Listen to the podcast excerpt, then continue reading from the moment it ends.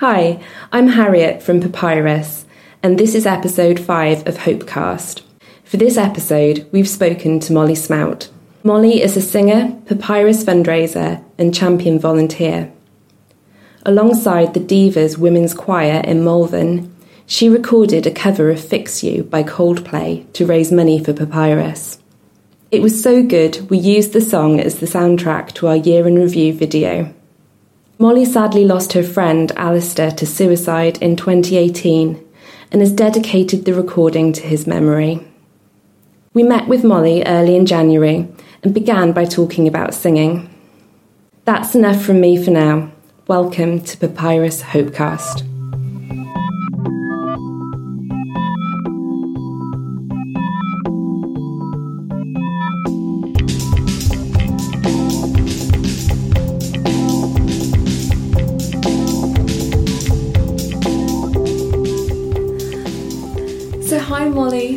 So much for coming in to have a chat with us today.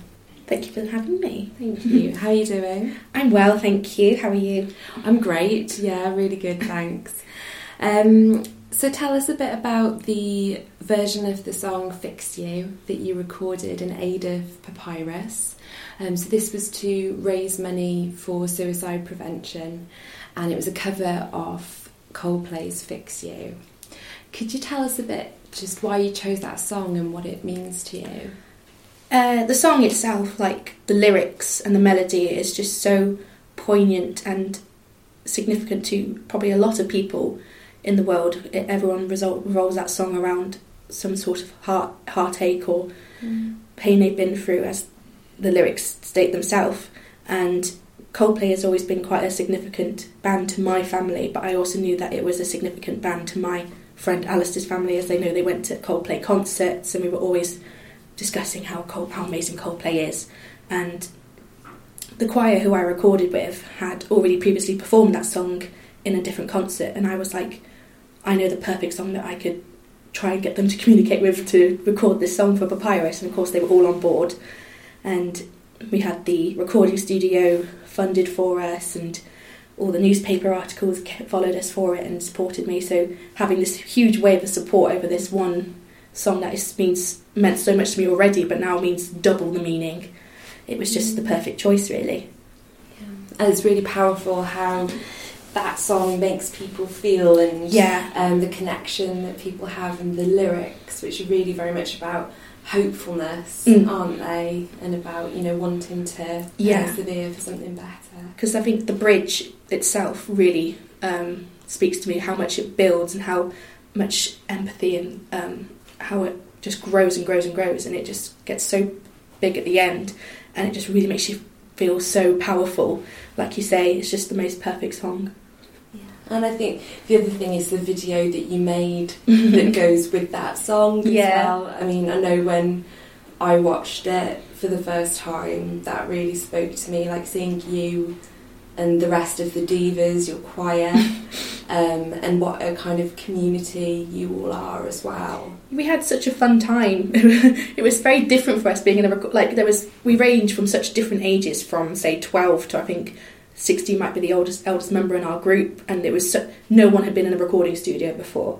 And the fact that I got to organise that for them and make it a momentous occasion for them and not because they were already supporting me and it was such a me- good memory for them I thought that was just added to the magic of it. And we, we had such a we took so many takes. We are professional I promise.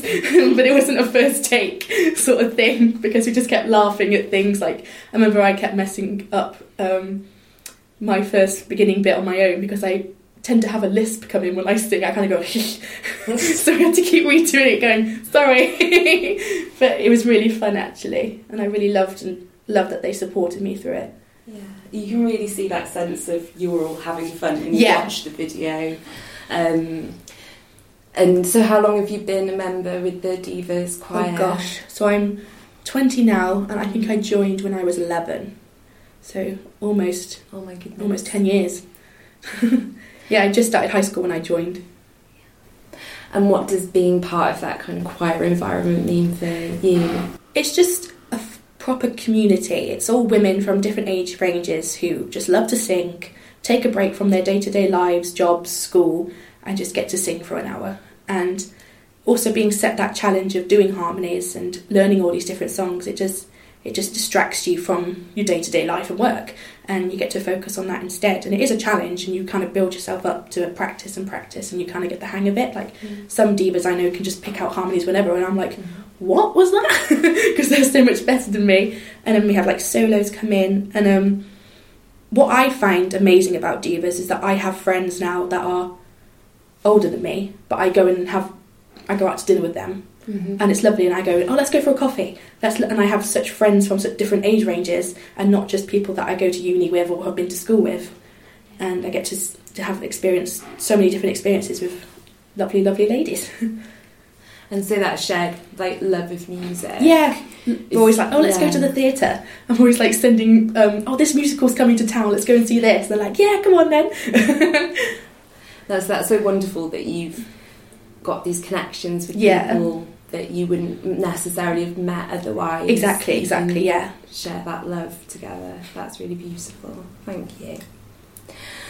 So, you rec- recorded um, Fix You um, as a result of tragically losing your friend Alistair to suicide, which happened in 2018. Yeah.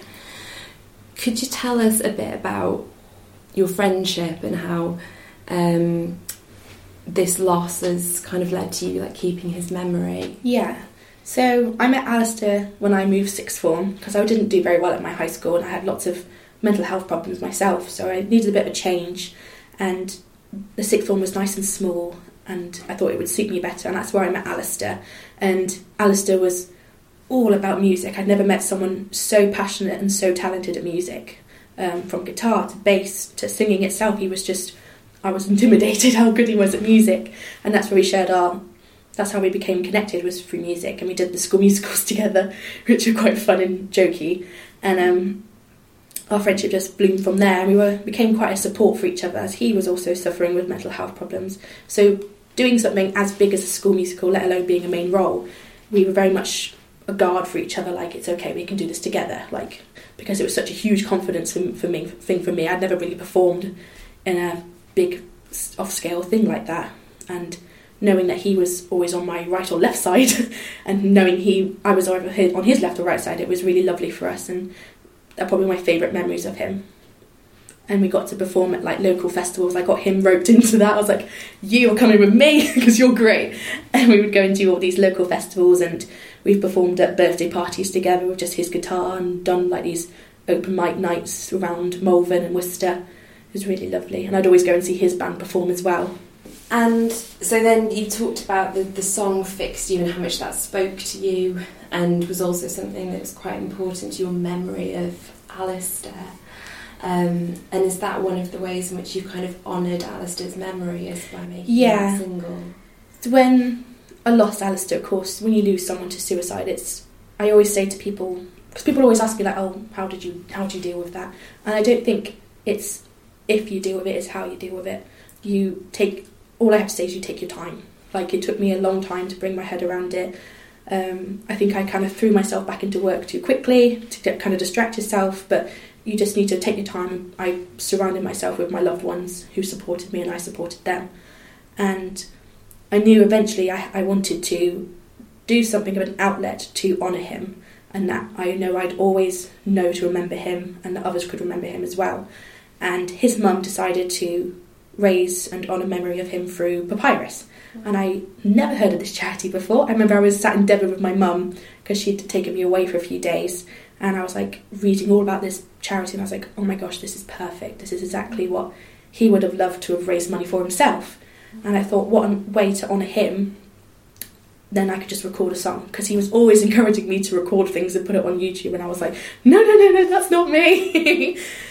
so I went home that uh, after that trip and I was like, I'm going to record this song because it's what he would want me to do. And it was almost like he was pushing me, like, go on, Molly, you can do this. And I recorded it in my bedroom and it was not great quality because I'd never recorded the song on my own before. I had to rope in my best friend Hannah to help me because she's more techie than me. Um, so I did that one, and then from that led on to the Divas one, which I thought this could be a great bigger scale. And lots of people in the choir knew Alistair as well from past teachers and family friends. So thought, I thought adding those people in as well would really show his family and the community of Worcester and Malvern who had never really had big suicide Mm. hit them before. It was very new and very shocking for Worcestershire, really, Mm. um, to have this really big community perform a song in honour of him, raising money, and just the perfect memory for him for his love of music.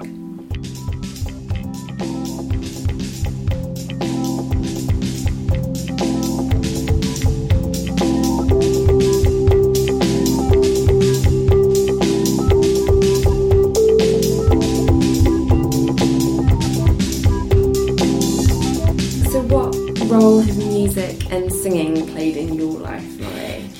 Oh, this goes back a long time. Um, I think I was six years old when my mum forced me. I'm grateful for it now, but at the time when you're a little six year old and you want your Saturdays off and you're roped to go to stage school at nine o'clock in the morning, um, whilst your brother goes off and plays tennis. My brother's very into tennis and I was always into music. So it all started from there and just grown and grown and done lots of different things from like like I said the school musicals and I'm always performing at jazz festivals and blues festivals. Um, as I say, jazz is probably my my go-to genre. I love jazz, and music for me is just it is my outlet.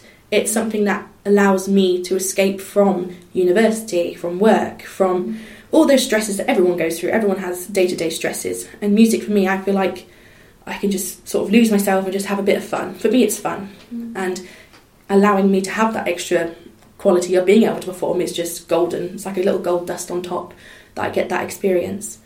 But music to me, I feel like it's memories. Like I can think of specific songs like Chasing Cars by Snow Patrol. Mm-hmm. I think of a holiday I had in Devon with my family, and I always hear that song. Like, oh, that's when we went to Devon. And like Fix You Now, oh, makes me think of Alistair. But previously, before that, it makes me think of family as well because it was such a poignant song to us. Um, so music for me is just my outlet and also probably memories. You recently performed at Papyrus's fifth anniversary here in Birmingham, um, and that was, I mean, such a powerful performance.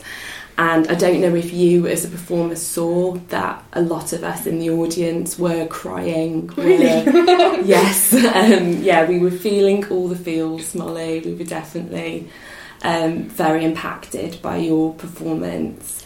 And what I thought was so magical is that you had us all, you know, crying with real emotion because it was a very emotional day.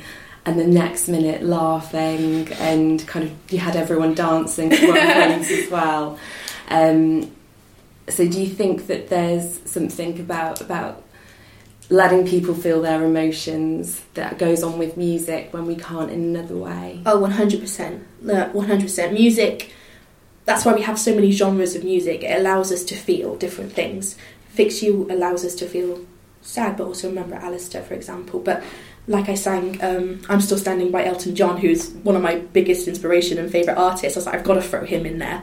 That everyone just goes, oh, I love this song because it's such an iconic moment. And everyone was on their feet and dancing, and there was all audience in um, audience got to join in. And that's what music does to us. It allows us to have these memories, allows us to feel, it allows us to dance, it allows us to be happy. And that's what's so magical about music and how much I will adore music myself. So, which singers inspire you the most? what are some of your your faves? Um, 100% my number one is has always been is Paloma Faith. She is my ultimate jazz inspiration. I've seen her live and she had the biggest jazz band and I think I was only 12 when I saw her live mm. and I was like, wow, she is the epitome of what I would love to be. And even her style, it really resembles to me. She's just slightly quirky mm. and not your general Taylor Swift, Billie Eilish singer. She was completely different, and I find my voice is quite different mm. to those poppy, sort of calming voices. And I really related to her, so she's always been my inspiration. And then people like Elton John, who again are quirky and sort of are outside of the box. I'd probably say those two are my inspirations, really.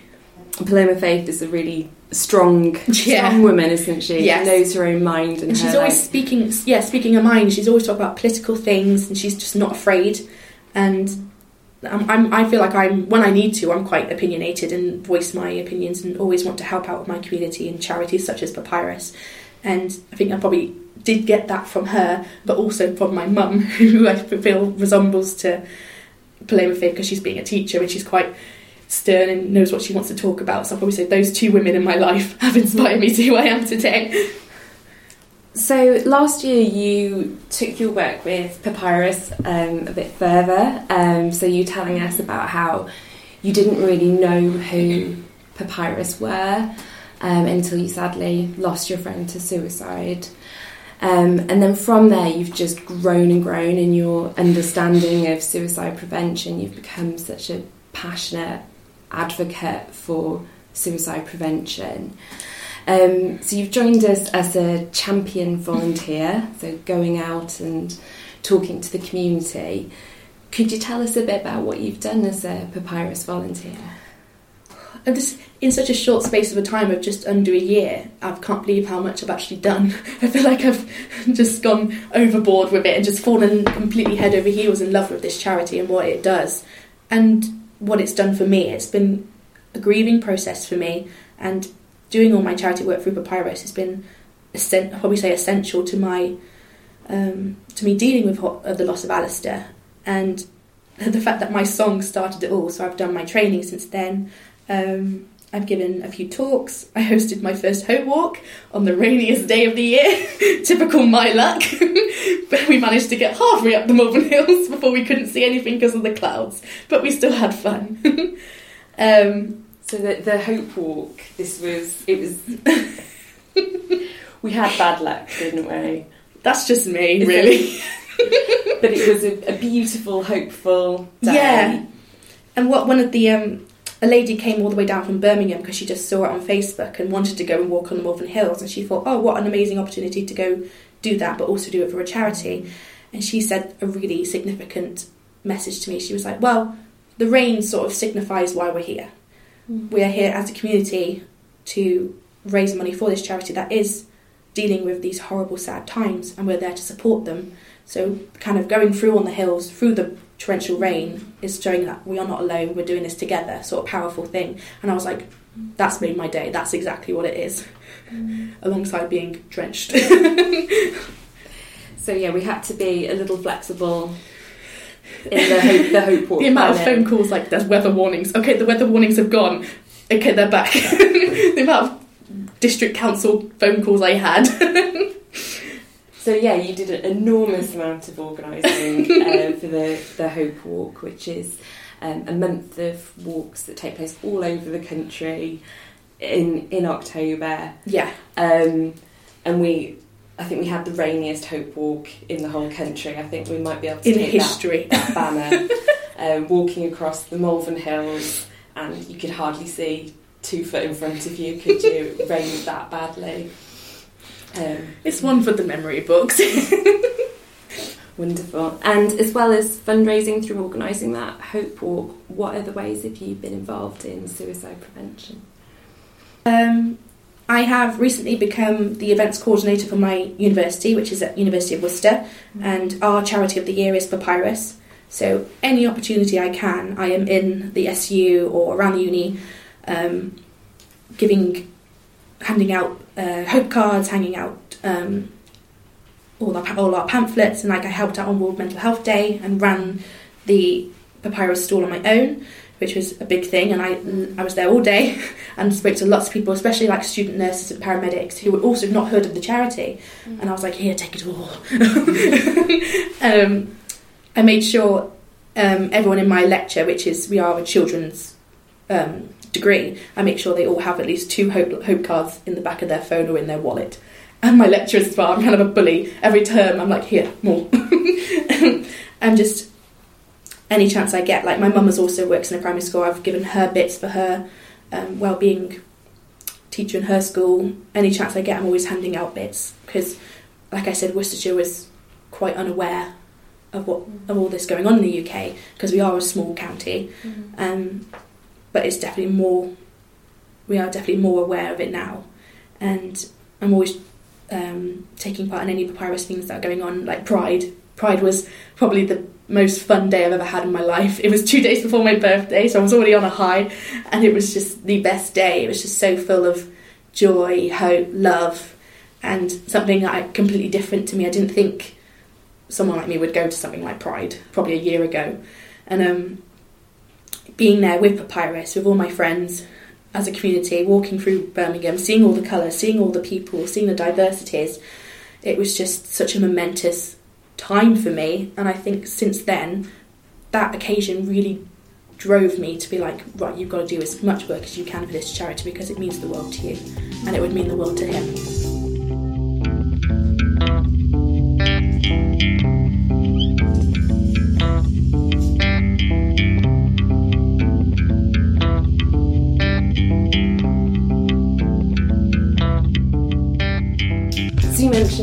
Currently a student at Worcester University mm-hmm. studying childhood development. Yeah. Yeah. And I know that you're an incredibly busy lady. So, how do you balance that with what you do for Papyrus, what you do as an events coordinator, and make sure that you're looking after yourself as well as supporting other people? Yeah, so I try and do as much work as I can for Papyrus, but of course, with being a full time student, having work as well, and other commitments, um, I try and do take care of myself because I do have quite a full packed week. So I think yoga has been my number one thing. Mm. I've been doing yin yoga for two years now, and doing that twice a week, especially on a Sunday morning, it's felt like a recharge for me. I give myself an hour to look after my body, to look after my mind, and it sets me up for the week. And doing things like I do art every week now. Art for me has always been sort of a stress um, detox for me, always having colouring books and everything. So being able to do that has been amazing. It's just doing, you're making sure you have that time for yourself. It's not constant pressure that you've got these deadlines, you've got this work to do, you've got work at two o'clock or whatever. You need to make sure you give yourself, even if it's two hours a week, just allow yourself to have some downtime and let your brain rest and have some enjoyment in your week. So that's what I do. So you've played a big part in trying to open up the conversation around mental health, in particular within your own community in Worcestershire and within the university itself. Do you think that it's getting easier for young people to talk about mental health? Uh, personally, I would say it's never not going to be easy or easy because some people find it very easy to talk about their feelings and know the resources and help are there. Other people don't. And what we as a charity and what I believe is that by posting things on social media, by giving talks into universities, by getting out in our communities, is allowing those people to know that there are people there and that they are not alone. And having the hope line is such an amazing thing to have the phone call and the text service because people might find calling on the phone quite scary. I know I used to find that quite scary, but having a text, people just send a text and I know that's help there. But knowing that your family and friends are there as well, I don't think it's ever going to get easy for young people because pressure is topping up every year. We have exams, we have to get a certain amount of grades to continue what we want to do. I know myself being dyslexic and dyscalculic and dyspraxic, I've always kind of struggled with those sort of grade marks and always I think everyone struggles with exams. No I can't imagine anyone saying, Oh, I love exams. Mm. Um, so of course any stress, even at a young age from I think they're doing SATs in year six, even at a young age they're feeling it that they have to get these goal marks and have to continue that for the rest of their life and they're in education for a very long time. Mm. And you're always kind of told that oh if you don't do well at this you can't go and do this. You, you won't be able to go and do that. And we're just always under this really heavy pressure of carrying all this weight. But like i said you need to make sure you're taking care of yourself. And it's that very i know it's a very tricky balance to get it's a very fine balance but you need to make sure you are taking care of yourself but also focusing on what you need to do. And if it, things do get tough that's why we have charities like Papyrus or Samaritans, and that's why schools and universities have our wellbeing offices, mm. and that's why you have family and friends. It's those people, it's all those support systems, and you just have to constantly remind yourself. I constantly remind myself that I'm never alone. If anything ever gets too heavy or too deep, you have people that you can rely on. That's why we have family and friends and these amazing charities. So it sounds like you're saying, you know, the pressures for young people are still there. There is yeah. ever and it is difficult to reach out for help. But what we are getting better at is creating those opportunities. Yes. Making people aware. That's what's that's what I do like about social media. That is a side of social media media I do like is that because it is so well used on so many different platforms, people are being able to see things all the time. That's why I thought, oh, my song, people will see that on Facebook, on YouTube, on Instagram, and it makes them aware. Oh, look, papyrus. Like when Alice's mum posted it on Facebook, I have no idea what it was. Read and read read about the whole charity itself. It's having those interconnections so that people can find them easily, rather than sort of making their way through on their own when we were talking just now, you kept saying you're not alone, mm. and that was a really hopeful thought. Um, what gives you hope, Molly?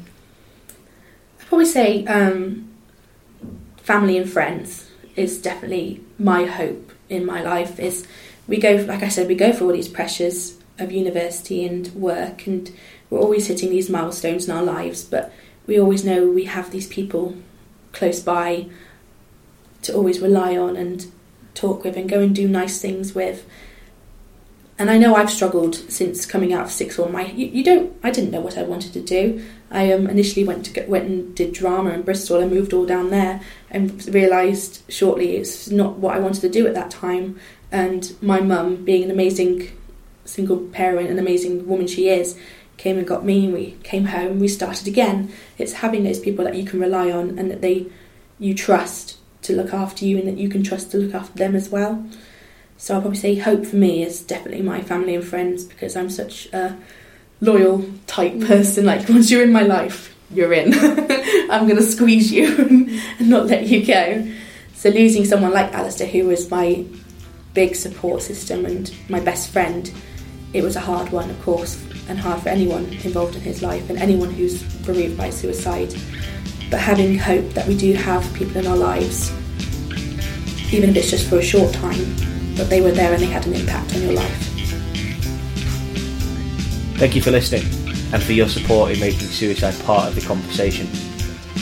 It can be hard to listen to these stories, and if you're a young person who's been affected by any of the things discussed in this podcast and you're experiencing thoughts of suicide, please contact Helpline UK on 0800 068 4141. Uh, you can text on 07860 039 967 or you can email pat at papyrus-uk.org.